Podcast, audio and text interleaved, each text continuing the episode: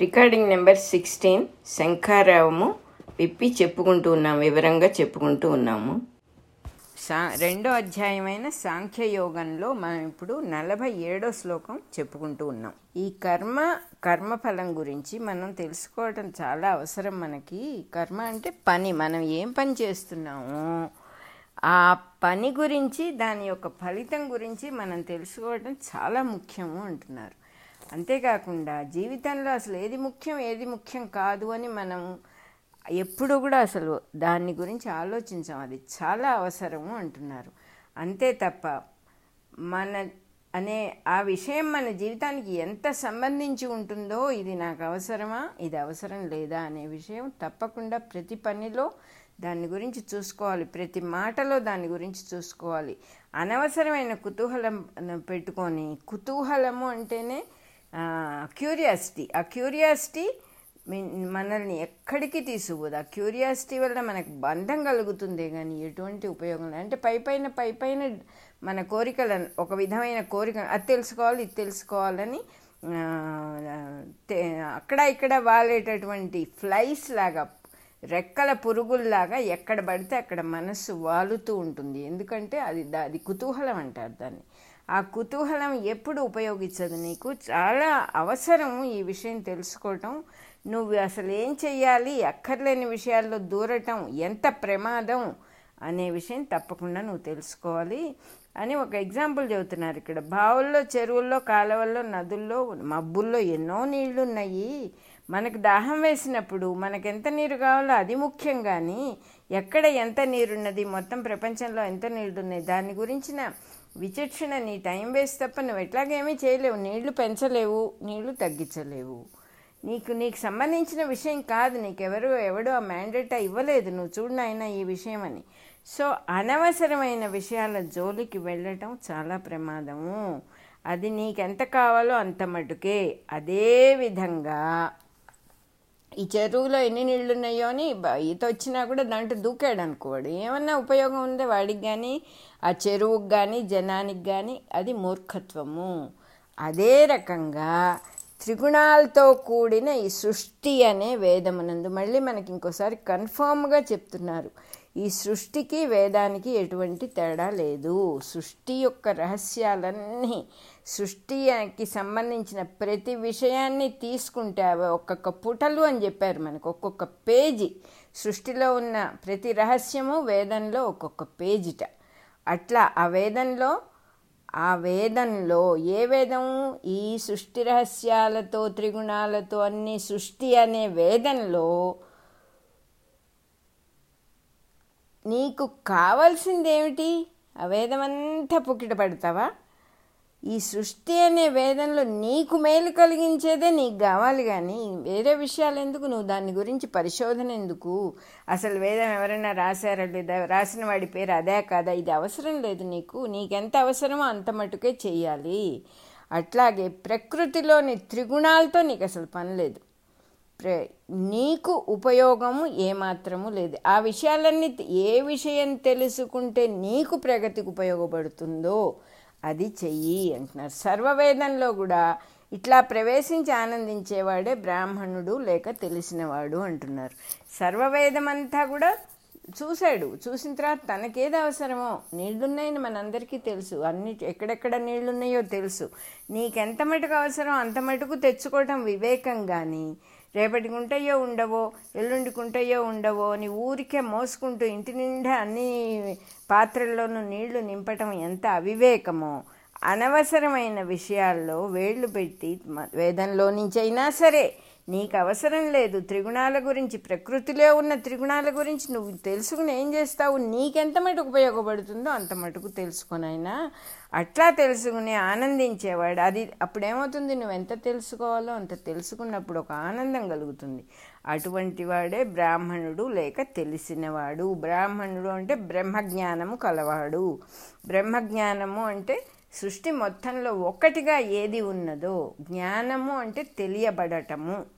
బ్రహ్మ పరబ్రహ్మ అన్నారు. మొత్తం ఒకటిగా ఉన్నదాన్ని మనం ఇంతకుముందు కూడా చెప్పుకున్నాం ఏ నువ్వు ఏ పేరు పెట్టుకున్నా ఉన్న వస్తువు ఒకటే. పరమశివుడు అనొచ్చు పరమ మహావిష్ణువు అనొచ్చు పరబ్రహ్మ అన్నారు వీళ్ళు ఇక్కడ. పరబ్రహ్మ అనేటటువంటిది పరము అంటే కూడా చెప్పుకున్నాం ఇది వరకు మనం. ఈ ఎంత మటుకు అవసరమో అంత మటుకు తెలుసుకున్నవాడే బ్రాహ్మణుడు బ్రహ్మ విద్య తెలిసినవాడు అంటున్నారు. అంటే ఏ పనైనా సరే మనకు చేయటానికి అధికారం ఉంది. కానీ ఆ పనికి ఫలితాన్ని ఆశించటం మాత్రం ఆ ఫలితం ఆశించటానికి కానీ ఆ పరిశీలనకు కానీ మనకు అది మనకు శ్రేయస్సు అసలు కలిగించదు. పని చేయటం మీదే నీకు నాకు కూడా అధికారం ఉంది. అంతేకాని ఫలితం మీద దృష్టి పెట్టకూడదు. ఒక ప ఒక చోట ఒక ఆయన ఉద్యోగం చేస్తున్నాడు. ఉద్యోగం చేసే చోట ఉద్యోగంలో నువ్వు ఏ పని చేయాలో అదే చేయటం నీకు శ్రేయస్కరం కానీ అక్కర్లేని విషయాల్లోకి దూరటం ఎంత మటుకు సరైన పద్ధతి? అంటున్నారు. ప్రకృతి ఫ- జీవులకు కామము అనే ఆశ చూపించి దాంపత్య ధర్మం ఆచరించేట్టుగా చేస్తోంది. మని మనిషి కామం వల్లనే సంతానం కలగటానికి సహాయపడుతున్నాడు.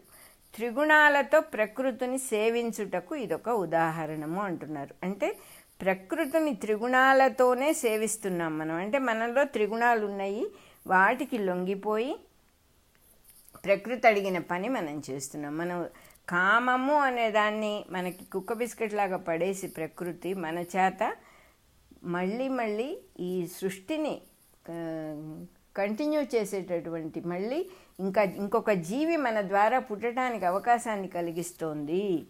ఆ రకంగా మనిషి చేత ప్రకృతి పని చేయించుకుంటోంది అని చెప్పి చక్కగా చెబుతున్నారు. ఎందు ఇది ఈ పద్ధతిని త్రిగుణాలతో ప్రకృతిని సేవించటం అంటారు. ఎందుకంటే నీలో ఉన్న త్రిగుణాలు నీలో ఉన్న దౌర్బల్యం వల్లనే నువ్వు ఆ కామానికి దాసుడవయ్యి పిల్లల్ని కనాలి అనే మంచి ఉద్దేశంతో నువ్వేమీ ప్రవేశించట్లేదు దీంట్లో. నీ కామానికి నువ్వు వసుడమైనప్పుడు పిల్లలు కలగడం అనేది సంభవిస్తోంది. త్రిగుణాలతో ప్రకృతిని ఆరాధించటం అని అంటారు దీన్ని. అలా కాకుండా ప్రకృతికి కావాల్సిన ధర్మం ఏమిటి? ప్రకృతి కంటిన్యూ అవ్వాలి. మనుషులు ఇంకా పుట్టాలి. ఇది వృద్ధి పొందాలి. ఇది ఆగిపోకూడదు అని తెలుసుకుని కామం మీద ఆపేక్ష లేకుండా కామం అనేది లేకుండా ఋషులు ఎలా దాంపత్యాన్ని చేశారో అదేవిధంగా త్రిగుణములకు అతీతంగా వేద ధర్మాన్ని నిర్వహించటం అంటున్నారంటే నువ్వెక్కడ ఒక బలహీనతకు లొంగిపోయి కామం ఆచరించటం లేదు అక్కడ. నీకు తెలుసు నువ్వేం చేయాలి ఏం చేయకూడదు అనేది తెలుసు. ఏం చేయాలి? త్రిగుణాలకి లొంగిపోకుండా కామానికి లొంగిపోకుండా ప్రకృతికి కావాల్సింది నేను కూడా సహకరిస్తాను అని వేద ఋషుల్లాగా దాంపత్యాన్ని జరపటం అనేది త్రిగుణాలకు అతీతంగా వేద ధర్మాన్ని నిర్వహించటం అంటారట. ఇందులో దాంపత్యం మాత్రమే ముఖ్యం కానీ మళ్ళీ కా నాకు కామ సంతుష్టి కలిగిందా లేదా? నాకు ఈవిడ వల్ల ఈయన వల్ల నా నేను తృప్తి పొందానా లేదా కామం విషయంలో? సంతానం కలిగిందా లేదా? అనేది నీకు ముఖ్యం కాదు. ఇట్లా ఫలితం మీద దృష్టి లేని ఆచరణనే గృహస్థము అనే పవిత్ర వేద ధర్మము అంటారట. అంటే నువ్వు ఎప్పుడైతే ఫలితాన్ని ఏమీ అడగకుండా చెయ్యవలసిన పనిని చేస్తూ వెళ్ళిపోతావో అది ఏ పనైనా వచ్చు కాక. నీ దగ్గరకు వచ్చింది నువ్వు చేయవలసిన పని నీ దాని నుంచి నువ్వేమీ కోరటం లేదు. కామత్ సంతృప్తి కోరటం లేదు నువ్వు. చెయ్యాలి కాబట్టి ఆ పని కూడా చేస్తున్నావే. అది గృహస్థ ధర్మం కాబట్టి ఋషుల్లాగా చేస్తున్నావు. దా దాన్ని పవిత్ర వేద ధర్మము అంటారట. ఒక పని చేసేటప్పుడు ఏ కారణం వల్లైనా సరే ఆ ఫలితానికి నువ్వు కారణం కాకూడదు అంటున్నారు. అంటే ఏమిటంటే దోవనబోయే ఓ కర్మబంధమా ఇటొచ్చి నా నెత్తి నెక్కవే అని పిలిచినట్టుగా అవుతుంది. అవసరం లేదు నీకు. దీనికి ఒక చిన్న కథ కూడా ఉంది. జరిగిన కథ ఇది. పరీక్షిత్తు మహారాజుకేమో విధివశాత్తు శాపం రావటం జరిగింది. తక్షకుడు అనే పాము గరిచి ఆయన చనిపోవాల్సి చనిపోవాలని చెప్పి శాపం. ఆ శాపము తీర్చాలంటే ఆ తక్షకుడు వచ్చి ఈయనని కరవాలి. సరే శాపం ప్రకారం తక్షకుడికి ఆ బుద్ధి పుట్టింది వస్తూ ఉన్నాడు. వస్తూ ఉన్నప్పుడు అతనికి తన దోవలో ఒక బ్రాహ్మణుడు కనపడ్డాడు. మనం అనవసరమైన పనులు ఎలా చేస్తామో ఇక్కడ మనం చక్కటి ఎగ్జాంపుల్ చెబుతున్నారు. పరీక్షితును కరవాలని చెప్పి బయలుదేరిన తక్షకుడు అనేటటువంటి సర్పము వెళుతూ ఉన్నప్పుడు దోవలో ఎవరుంటే ఆయనకేమిటి? తన పని తను చేసుకుని వెనక్కి వెళ్ళిపోవచ్చు కదా. అలా కాకుండా ఆ కర్మబంధాన్ని పిలిచి నెత్తికెక్కించుకున్నాడు ఈయన. ఎట్లా పిలిచాడంటే వెళ్తూ ఉండగా పక్కన ఓ బ్రాహ్మడు కనపడ్డాడు. ఆయన్ని పలకరించాలి అని బుద్ధి పుట్టింది వీడికి.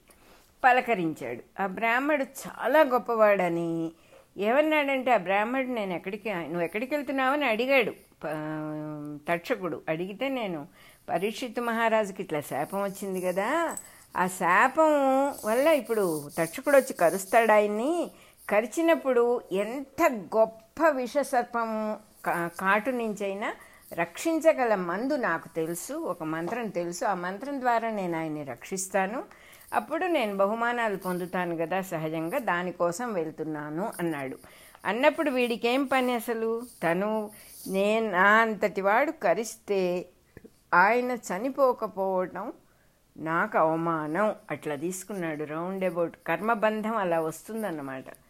నీ పని నువ్వు చేసి ఇవతలికి రావాల్సింది పోయి ఆయన దగ్గరికి ఎవరెళ్తే నీకెందుకు? ఆయన్ని బతికిస్తే నీకెందుకు? ఆయన పోతే నీకెందుకు? అసలు నీకు కంప్లీట్గా సంబంధం లేని విషయం అది. కానీ ఈయన ఆ కర్మబంధాన్ని నెత్తిమీదికి తెచ్చుకున్నాడు. అప్పుడు ఏం చేశాడంటే తక్షకుడు నువ్వెందుకు ఇప్పుడు నీ ఏ ఏం ఆశించి అక్కడికి వెళ్తున్నావు? అని అడిగాడు. ఆ బ్రాహ్మడు అన్నాడు నేను చాలా బీదవాడిని కాస్త డబ్బులు అవి ఇస్తే నా కుటుంబం హాయిగా ఉంటుందని చెప్పి ఆశతో వెళ్తున్నాను అంటాడు.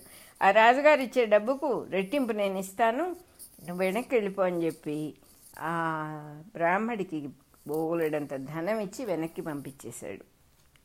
దానివల్ల ఏమైంది? ఇంతకు ముందు తక్షకుడు వెళ్ళి పరీక్షితుని కరిచినా కూడా ఏ కర్మబంధం లేదు. ఎందుకంటే పరీక్షితుకు జరగవలసిన పనికి ఈయన ఓన్లీ తక్షకుడు ఓన్లీ ఇన్స్ట్రుమెంట్ అయ్యాడు. ఇప్పుడేం చేశాడు? తను మెయిన్ రోల్ ప్లే చేయడం మొదలుపెట్టాడు. తనే వెళ్ళి కరవటం అనే ప్రాసెస్ ఇక్కడ వచ్చింది అంతకుముందు తనకి లేదు ఆ బాధ్యత జరపబడుతోంది తన ద్వారా. ఇక్కడ మాత్రం ఆ బ్రాహ్మణ్ణి వెనక్కి పంపించినందువల్ల మొత్తం కర్మబంధం అంతా ఈయన మీద పడ్డది. ఎట్లా పడింది? వెళ్ళాడు కరిచాడు కరిచి వెనక్కి వచ్చాడు ఆయన వెళ్ళిపోయారు పరిస్థితుల వారు. కానీ ఈ కారణం వల్ల తక్షకుడు అనేటటువంటి వాడు తన పరిస్థితుల వారిని రక్షించడానికి అవకాశం లేకుండా చేశాడు అనే కారణం తెలిసి పరీక్షిత్తు మనవడు అనుకుంటాను సర్పయాగం చేస్తాడు. పరీక్షిత్ మనవాడు కాదు పరీక్షిత్ కొడుకు. జనమే చేయడు అనుకుంటాను చేస్తాడు సర్పయాగం చేస్తాడు. చే సర్పయాగం అంటే ఏంటి? ప్రపంచంలో ఉన్న సర్పాలన్నీ వచ్చి హోమగుండంలో పడి చచ్చిపోతాయి. ఎంతమంది ఎన్ని సర్పాలు పోయినాయో అక్కడ అసలు లెక్కలేదు అసలు. వీళ్ళు మంత్రాలు చదివిన కొద్దీ ఒక్కొక్క సర్పం రావటం ఒక్కొక్కటంటి కు- కుప్పలు కుప్పలు వచ్చి ఆ హోమగుండంలో పడి చనిపోతూ ఉన్నాయి. మొత్తానికి ఏదో ఒక మహానుభావుడి వల్ల వాళ్ళందరూ కూడా రక్షించబడ్డారు. ఆపిచ్చాడు ఆయన వచ్చిన ఆయన నువ్వు చేసేది కరెక్ట్ కాదు. మీ వెళ్ళిపోయిన మీ తండ్రి గారు తిరిగి రాలే రారు కదా. అనవసరమైన పని చేయొద్దని చెప్పి ఆ సర్పయాగాన్ని ఒక మహానుభావుడు ఆపిచ్చాడు. ఆపిచ్చినప్పుడు న్యాయంగా ఎన్నో సర్పాలు పోయినాయి కానీ తక్షకుడికి ఏం అవ్వలేదు వీడు ఇంద్రుడిదో ఏదో సింహాసనం గట్టిగా చుట్టుకొని కూర్చున్నాడు ఇక్కడ కిందకి పడటానికి వీలు లేకుండా. పడలేదు కానీ ఏమైంది? న్యాయంగా ఈ నా వల్ల ఇంత సర్ప జాతి అంతా నాశనం అయిపోయింది. దాంట్లో నా మనవళ్ళు నా చుట్టాలు అందరూ ఉన్నారు. నా ప్రజలందరూ ఉన్నారు. వాళ్ళందరూ పోవడం చూస్తూ నేను బతికున్నా. ఇంతకంటే దురదృష్టం ఇంతకంటే కర్మబంధం ఇంకా ఏముంటుంది అసలు? చచ్చిపోతే పీడ వదిలేదు. అలా అవ్వలేదు ఈయన మటుకు అదంతా కర్మంతా ఆ దురదృష్టం అంతా చూస్తూ భయపడుతూ గడగడ వణుకుతూ ఆ సింహాసనాన్ని చుట్టుకొని అదంతా విట్నెస్ చేయవలసి వచ్చింది. ఆ వాళ్ళందరూ వెళ్ళిపోయిన తర్వాత తను మటు బతికి కుళ్ళి కుళ్ళి కృషించిపోవడం అయ్యో నేను ఇంత తప్పు చేశాను అయ్యో నేను ఇంత తప్పు చేశాను నా వల్ల కదా ఇవాళ సర్పజాతికి ఇటువంటి బాధ వచ్చింది అనే బాధ ఎవరికైనా కూడా ఉండదా? సో అలా దోవనబోయే ఓ కర్మబంధమా? వచ్చి నా నెత్తి నెక్కు అని చక్కగా పిలిచి నానా కష్టాలు పడ్డాడు ఆ తక్షకుడు అనేవాడు. ఆ కథ చెబుతున్నారు ఇక్కడ. కానీ అనవసరమైన పరిస్థితుల్లో కలగజేసుకున్నాడు అనవసరంగా మహారాజును రక్షిస్తానన్న వాడిని వెనక్కి పంపించేశాడు. ఇంకా ఏం కావాలి? ఇంతకంటే బాధ ఏం కావాలి? అందరూ పోయిన తర్వాత తను అందరిని అందరి చావును చూసి తన వాళ్ళందరి చావును చూసి బతకడం దేనికి అసలు? అందుకని చెబుతున్నారు. ఎంత మటుకు అవసరమో అంత మటుకు ఆ పని చేసి ఊరుకోవాలి కానీ ఏ కాస్త అటు ఇటు చేసిన తలకు చుట్టుకుంటుంది.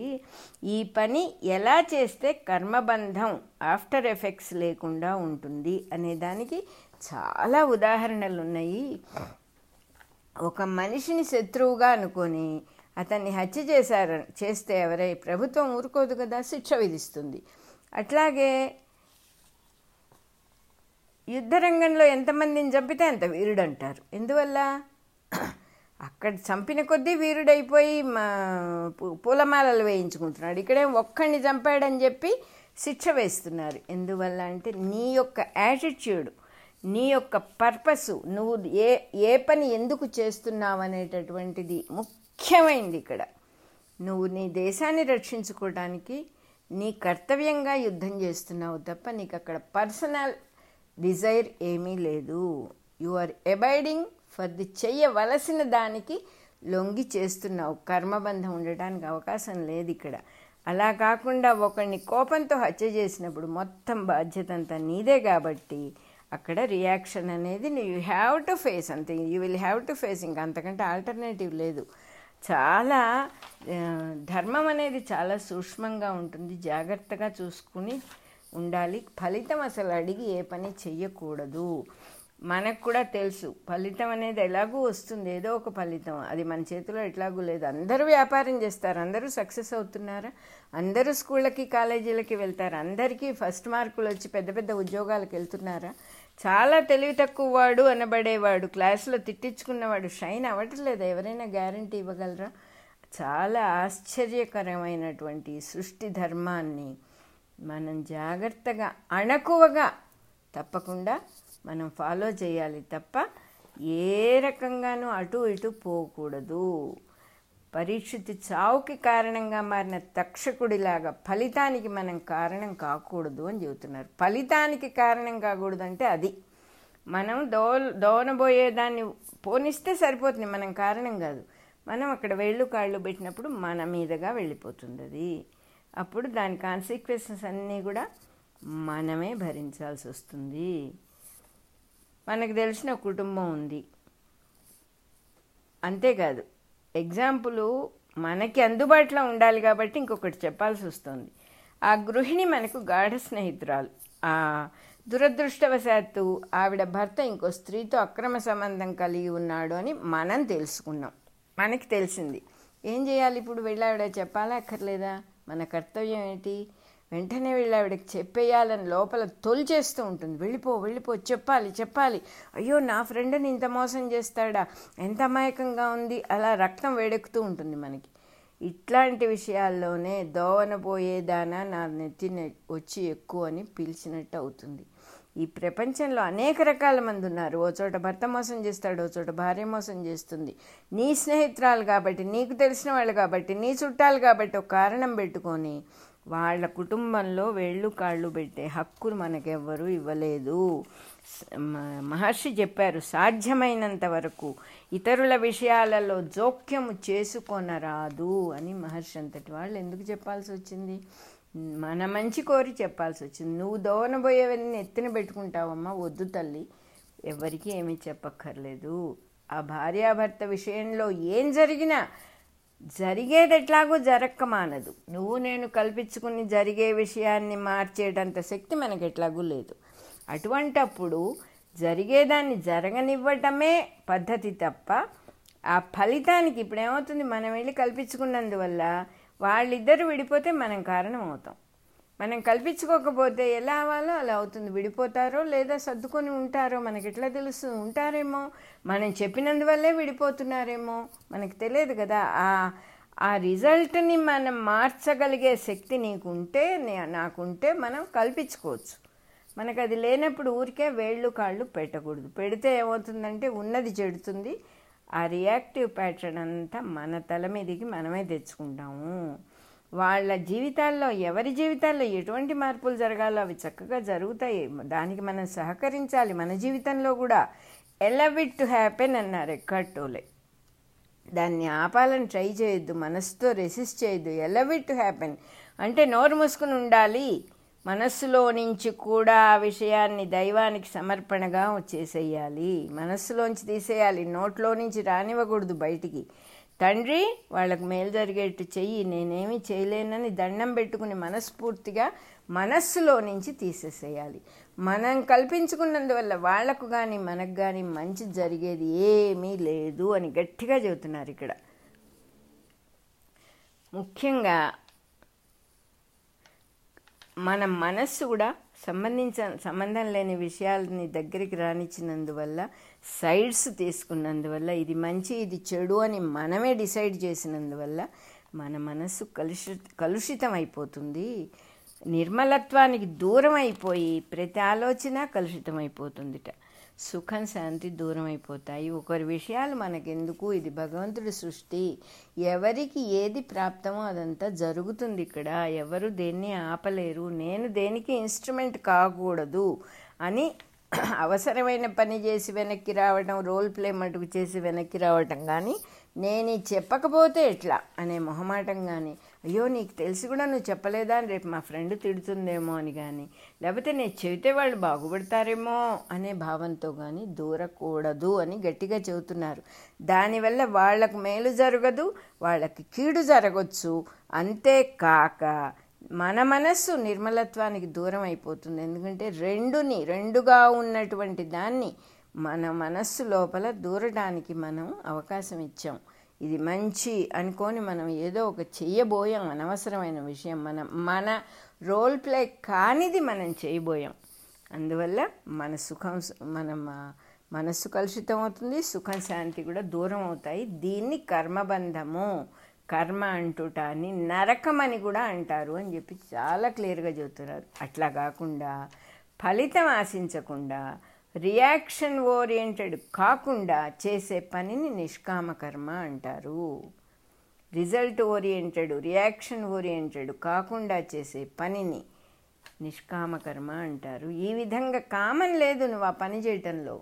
నిష్కామంగా చెయ్యవలసిన పని చేస్తున్నావు. దీనివల్ల నీకు నష్టం వస్తుందని నీకు తెలిసినా కూడా పర్వాలేదు. నేను చేయవలసింది ఇది. నష్టం వస్తుంది కాబట్టి ఇది మానేసి ఫర్దర్ ఇంకా నేను దీన్ని ప్రొలాంగ్ చేసుకోలేను అనే జ్ఞానం ఉండటం అనేది చాలా అవసరం నిజానికి. ఈ విధంగా వేద ధర్మాన్ని తెలుసుకొని త్రిగుణాల దోషాలు లేని కర్మను చేయాలి అంటున్నారు. అంటే నువ్వు ఎప్పుడైతే ఫలితాన్ని కోరకుండా పనిచేస్తావో నిష్కామంగా అదే త్రిగుణాలు లేని చక్కని కర్మ త్రిగుణ దోషములు లేని చక్కని కర్మ అని చెప్పి చెబుతున్నారు.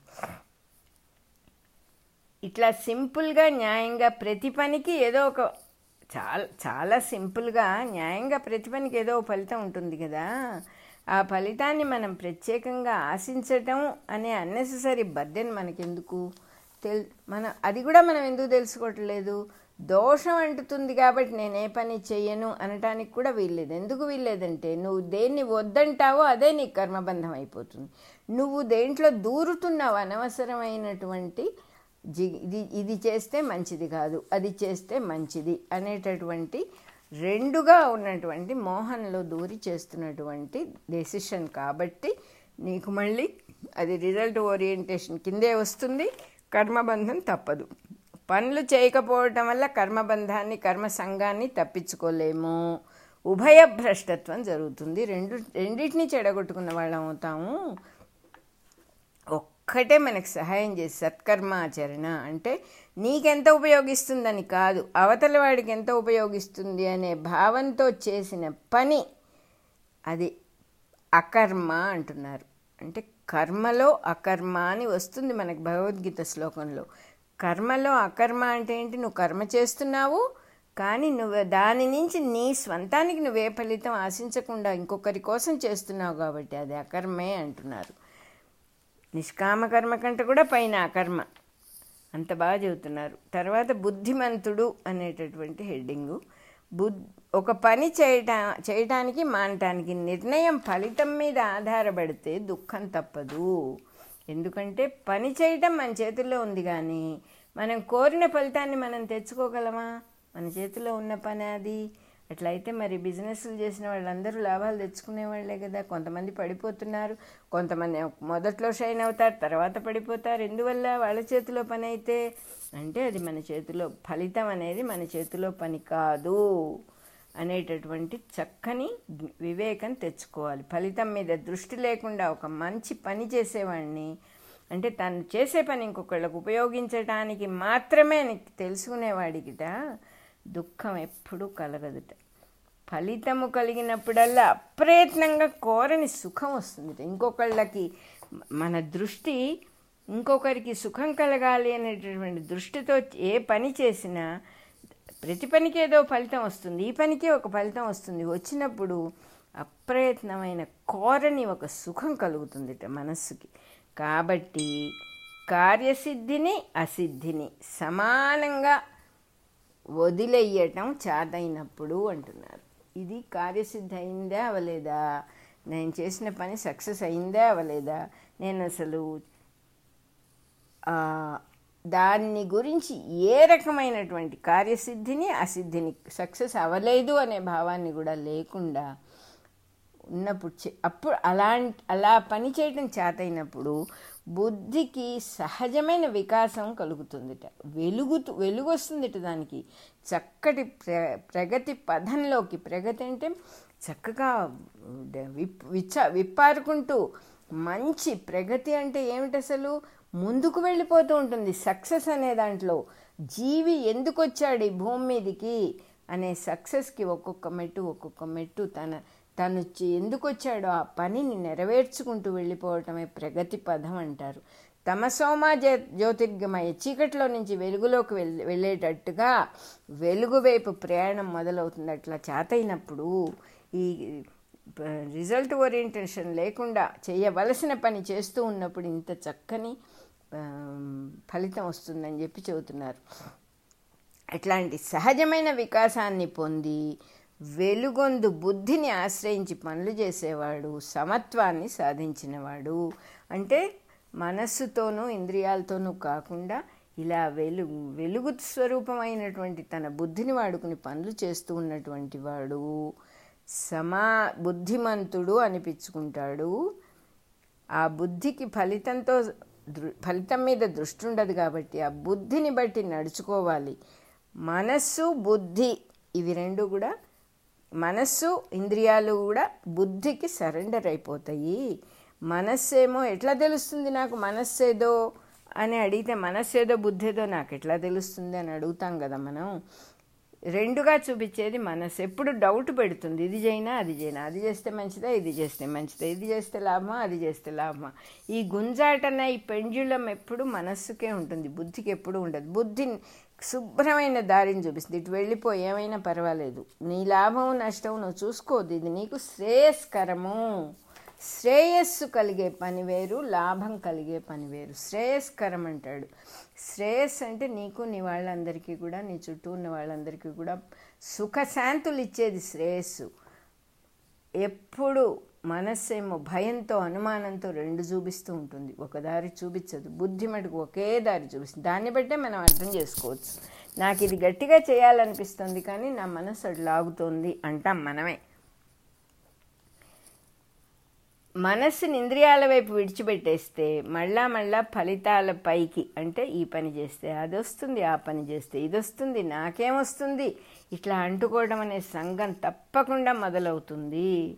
తనవారు పైవారు శత్రువులు మిత్రులు ఈ భావనలనే రంగుటద్దాల్లో నుంచి ప్రపంచాన్ని చూపిస్తుంది.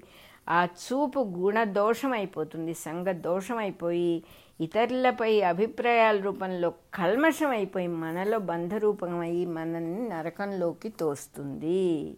నరకంలో ఉన్నట్టుగానే ఉంటుంది మనకి అని చెప్పి చెబుతున్నారు. ఏ పని చేయటానికైనా బుద్ధితో యోగం చేయట తప్పదు.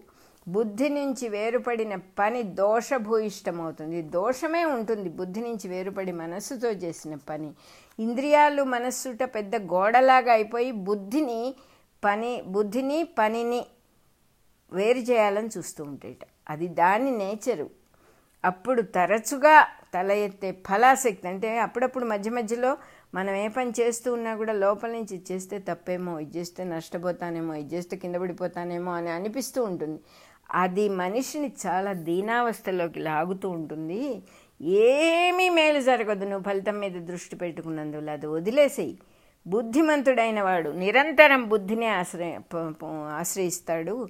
అంటే ఏ పని చేసినా బుద్ధిని ఆశ్రయించి చేయాలి.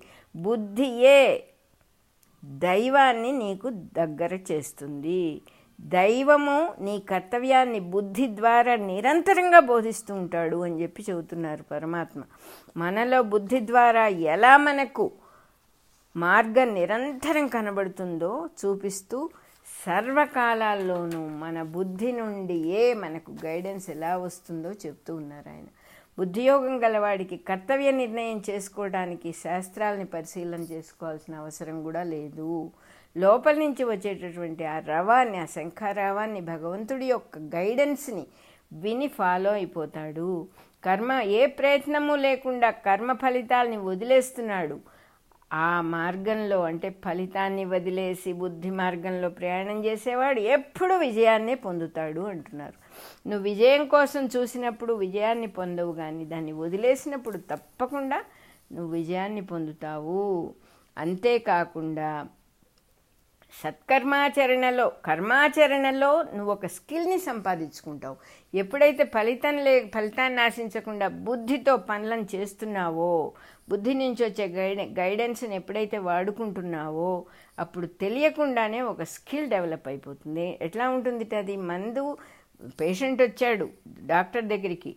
రోగ వీడు చచ్చిపోతాడేమో అనే భయం గనక ఈ డాక్టర్కి వచ్చిందంటే అయ్యో ఈ పేషెంట్కి ఏం మంది వేయాలి నాకు తెలియట్లేదే వీడు కాస్త పోతాడేమో అనే ఐడియా వచ్చిందంటే వాడికి ఇంకా మందు స్ఫురించదు ఏం మంది వేయాలో అలా కాకుండా దైవానికి నమస్కారం చేసుకుని ఆ రోగిని కూడా దైవ స్వరూపంగా భావించి ఒక్క క్షణం బుద్ధిలో ఈ మనస్సుని ఇంద్రియాలని లయం చేశాడంటే చక్కటి మందు అతనికి బుద్ధిలోకి తోస్తుంది. ఆ మందు వేస్తే అతనికి కూడా చక్కగా నయం అవుతుంది వైద్యంలో అతనికి ఒక చక్కటి నేర్పరితనం అలవాటు అవుతుంది అంటున్నారు ఈ పద్ధతిలో చేసే వైద్యంలో చక్కగా ఒక స్కిల్ డెవలప్ అవుతుంది. ఏమిటి? నేనెంత మటుకు చెయ్యాలి? నా దగ్గరికి వచ్చింది అంత మటుకు సింపుల్ యాక్చువల్గా ఇది. ఇప్పుడు గుర్రాలకి రెండు పక్కల గంతలు కడతారు. అటు ఇటు చూడకుండా స్ట్రైట్గా వెళ్ళాలి కాబట్టి. మనకు గంతలు అక్కర్లే. మన బుద్ధిలో మనం మన బుద్ధిని మనం ఆశ్రయించుకుంటే చాలు అని చెప్పి చెబుతున్నారు. ఇట్లాంటి నేర్పరితనాన్నే యోగము అంటారు. యో అంటే కర్మ చేయటంలో పని చేయటంలో ఎవరికైతే చక్కని నేర్పరితనం ఏర్పడిందో దాన్ని వాళ్ళని బుద్ధిమంతులు అంటారు. వాళ్ళకి కర్మఫల త్యాగం వల్ల కర్మబంధం ఉండదు జన్మబంధం కూడా ఉండదు.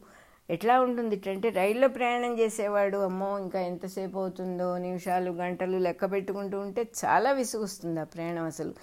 కాలం గడుస్తున్నట్టే ఉండదు. అబ్బా అయ్యో కుయ్యో అనుకుంటూ ఉండాల్సి వస్తుంది. అట్లా కాకుండా ఏదో మంచి పుస్తకం చదవటం లేకపోతే ఎవరితోన్నా ఏదన్నా మాట పక్క వాళ్ళతో మాట్లాడటం లేకపోతే ఏదో ఒక ఆట ఆడుకోవటం ప్రయాణం చేసినట్టే తెలియదు.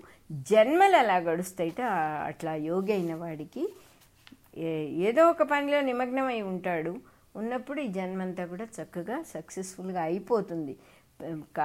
రైలు ప్రయాణం ఎంత తేలిగ్గా వీళ్ళు ఒక కాలక్షేపం పెట్టుకుని మనం చేస్తాము ప్రే అయ్యో వచ్చేసింది అప్పుడే మన ఊరు అన్నట్టుగా ఉంటుందో అంత తేలికగా యోగైన వాడికి జన్మకాలాన్ని అంతా కూడా సద్వినియోగం చేసుకుంటూ క్షణాల మీద జన్మబంధం నుంచి విమోచన పొందుతాడు. జన్మ వచ్చినా కూడా అవకాశాన్ని చక్కగా ముగించుకోగలుగుతాడు. ఏ బాధలు పడడు కష్టపడడు దుఃఖపడడు.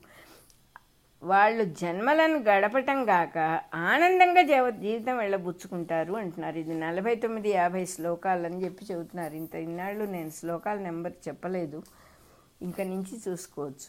మనస్సు ఇంద్రియాల మూలంతో మోహం అనే మరి ఒక లక్షణం కూడా వస్తుంది దీనికి. అబ్బా! మనస్సు ఇంద్రియాలు. ఆ దాంతో మనం సృష్టిని చూడటం మొదలుపెట్టినప్పుడు దీనికి మోహం అనేది ఒకటి కలుగుతుందిట. ఆ మోహం అంటే ఏమిటియో చెబుతున్నారు ఇక్కడ. మోహం అంటేట ఉన్నది కాకుండా ఇంకోటి కనపడుతుందిట. అదిట మోహం. సో దైవాన్ని చూడవలసిన దృష్టితో ఇంద్రియాల్లో నుంచి చూస్తాడు.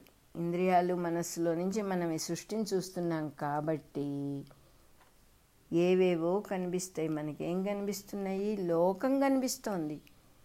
ఆ లోకం ఎట్లా మోహపెడుతోంది అంటే మనల్ని. ఏం కనబడుతోంది మనకి? ఏం కనబడుతోందో మనకి తెలుసుకునే అవకాశం లేదు. మనం సృష్టి కనబడుతోందంటాం మనుషులు కనబడుతున్నారు. ఎంత బాగుంది? చెట్లు చేమలు అది ఇది అడవులు సిటీలు ఎంత బాగుందో? పల్లెటూళ్ళు ఎంత బా ఏవేవో మాట్లాడతాం మనం. కానీ ఎంత బాగా చెబుతున్నారంటే అణు సముదాయమే ఉన్నది ఇంకేమీ లేదు. కేవలం అణు సముదాయాలు కంటికి గోడ గోడలలాగా స్తంభాల్లాగా మనుష్యుల్లాగా సూర్యచంద్రుల్లాగా చెట్టు చామల్లాగా ఎన్నో కనపడతాయి. ఈ పంచభూతాల్లాగా నిజానికి ఈ అణువులన్నీ దైవంతో లోపల బయట అనే తేడా లేకుండా వ్యాపించి ఉన్నాడు భగవంతుడి అణువుల అణు సముదాయాల్లో కానీ మోహదృష్టికి అంటే ఇంద్రియాలు మనస్సు అనే రంగుటద్దాల కిటికీల్లోంచి చూసిన వాడికి అన్ని ఇళ్ళు పొలాలు భార్య పిల్లలు చుట్టరికాలు కష్టాలు దుఃఖ సుఖాలు రిలేషన్షిప్స్ బాంధవ్యాలు శత్రుత్వాలు ఇవన్నీ కనపడతాయి. జీవులలో రాగద్వేషాలు అరిషడ్ వర్గాలు కలుగుతున్నాయి అట్లా చూసినందువల్ల ఆ మోహం వల్ల. మోహం అంటే ఉన్నది కాకుండా వేరేది కనబడుతోంది నీ వాళ్ళెవరో పరవాళ్ళెవరో తెలుసుకునే అవకాశం లేకుండా పోతుంది. అంతా నువ్వేం తెలిసే అవకాశం లేకుండా పోతుంది. అని చెప్పి ఇది వద్దు అది వద్దు అంటే అయిష్టం. ఇది కావాలి అది కావాలి అంటే ఇష్టం. అయిష్టము ఇష్టము అనేవి జీవితాన్ని నడపాల్సి వస్తుంది. అహంకారం మమకారాలు. అహంకారము అంటే ఇది నేను అని ఒక చోట ముడేసుకొని చుట్టుకొని కూర్చోటం. దేహాన్ని పట్టుకున్నాడు అట్లా ఇది నేను అని చెప్పి రక్త మాంస పూరితమైన దేహాన్ని పట్టుకుని తనని తాను ఆ దేహంలో ఇరిగించుకున్నందువల్ల అది జరగంగానే ఇది నేను అనగానే నాది వచ్చేస్తుంది మమకారం వచ్చేస్తుంది. నావారు పరులు. వీళ్ళు నావాళ్ళు అనే భావనలో రెండుగా అయిపోయింది వాడి సృష్టి అంతా మోహం వల్ల సర్వత్రా ఉన్న కేవల అణు సముదాయాలే అణు సముదాయములు అంటే కుప్పలు కుప్పలు కుప్పలు కుప్పలుగా అణువులు ఉన్నాయి అంతే. దాన్ని మనం గోడ అంటున్నాం కుర్చీ అంటున్నాం మనిషి అంటున్నాం ఇంకోటి అంటున్నాం ఇంకోటి అంటున్నాం. అసలు న్యాయంగా ఉన్నదేమిటి? అణు సముదాయాలు. దీన్ని ఎవళ్ళు కూడా కాదని చెప్పి చెప్పడానికి వీలేదు రంగురంగుల కళ్ళజోళ్ళు అనబడే ఇంద్రియాలతో చూస్తాం కాబట్టి ఇవన్నీ కనపడుతున్నాయి మనకి. మిథ్య అయిపోయిన జగత్తు. అసలు జగత్ అనేదే లేదు ఇది మిథ్య. లేనిది అని అర్థం. ఈ విధంగా మనకు మోహాన్ని కలిగిస్తుంది. లేనిది ఉన్నట్టుగా కనపడుతోంది. భగవంతునితో లోపల బయట అనే తేడా లేకుండా నిండిపోయిన పరమాణువులే మన దృష్టిలో ఇన్ని వస్తువులుగా ఎంతోమంది జీవులున్నట్టు మోహ పెడుతూ ఉన్నందువల్లనే ఇల్యూషన్ మాయలో పడి బతుకుతూ ఉన్నాము.